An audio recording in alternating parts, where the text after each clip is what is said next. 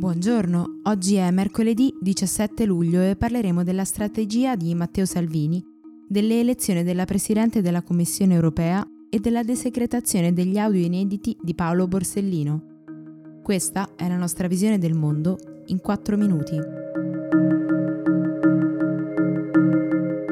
Negli ultimi giorni tutti parlano del Russiagate italiano, l'inchiesta giornalistica che ha svelato i presunti rapporti illeciti tra la Lega e gli uomini più vicini a Putin che ora è diventato un affare della magistratura.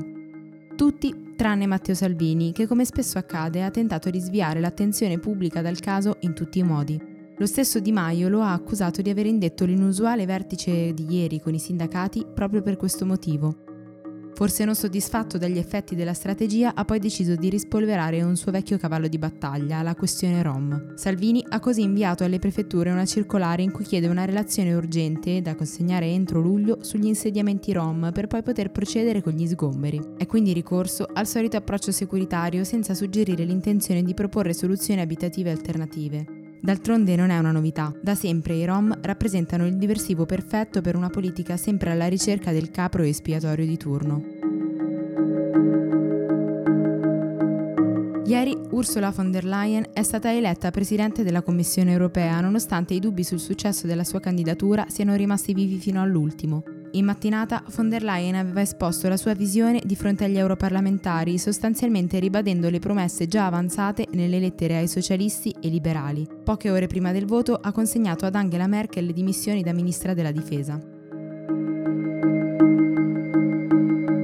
Non capisco che senso abbia farmi perdere la libertà la mattina per poi essere libero di essere ucciso la sera. Con queste parole Paolo Borsellino riferiva alla Commissione parlamentare antimafia che non c'erano sufficienti macchine blindate per i 4 PM coinvolti nel maxi processo e che quindi era costretto a rientrare a casa con la sua auto privata, con tutti i rischi del caso. Lo sappiamo grazie alla desecretazione di diverse audizioni in cui Borsellino racconta tutte le difficoltà affrontate nei suoi ultimi anni.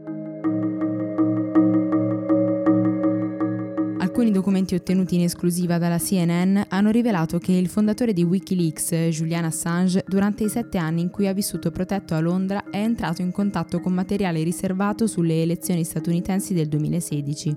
Le nuove prove rafforzerebbero l'ipotesi secondo cui Assange avrebbe tenuto legami con le agenzie di intelligence russe e che l'ambasciata dell'Ecuador in cui si nascondeva fosse diventata in quel periodo una vera e propria base di controllo. Ieri mattina una delegazione di braccianti della provincia di Foggia ha occupato la Basilica di Bari. Il sindacalista Abubakar Sumaoro, alla guida del gruppo, ha spiegato che l'iniziativa si inserisce nel contesto delle lotte dei lavoratori agricoli della zona, costretti a rivendicare i loro diritti nell'indifferenza della regione e dei gialloverdi. Ha poi accusato il governo di cercare di trasformare una questione sociale in una questione di pubblica sicurezza.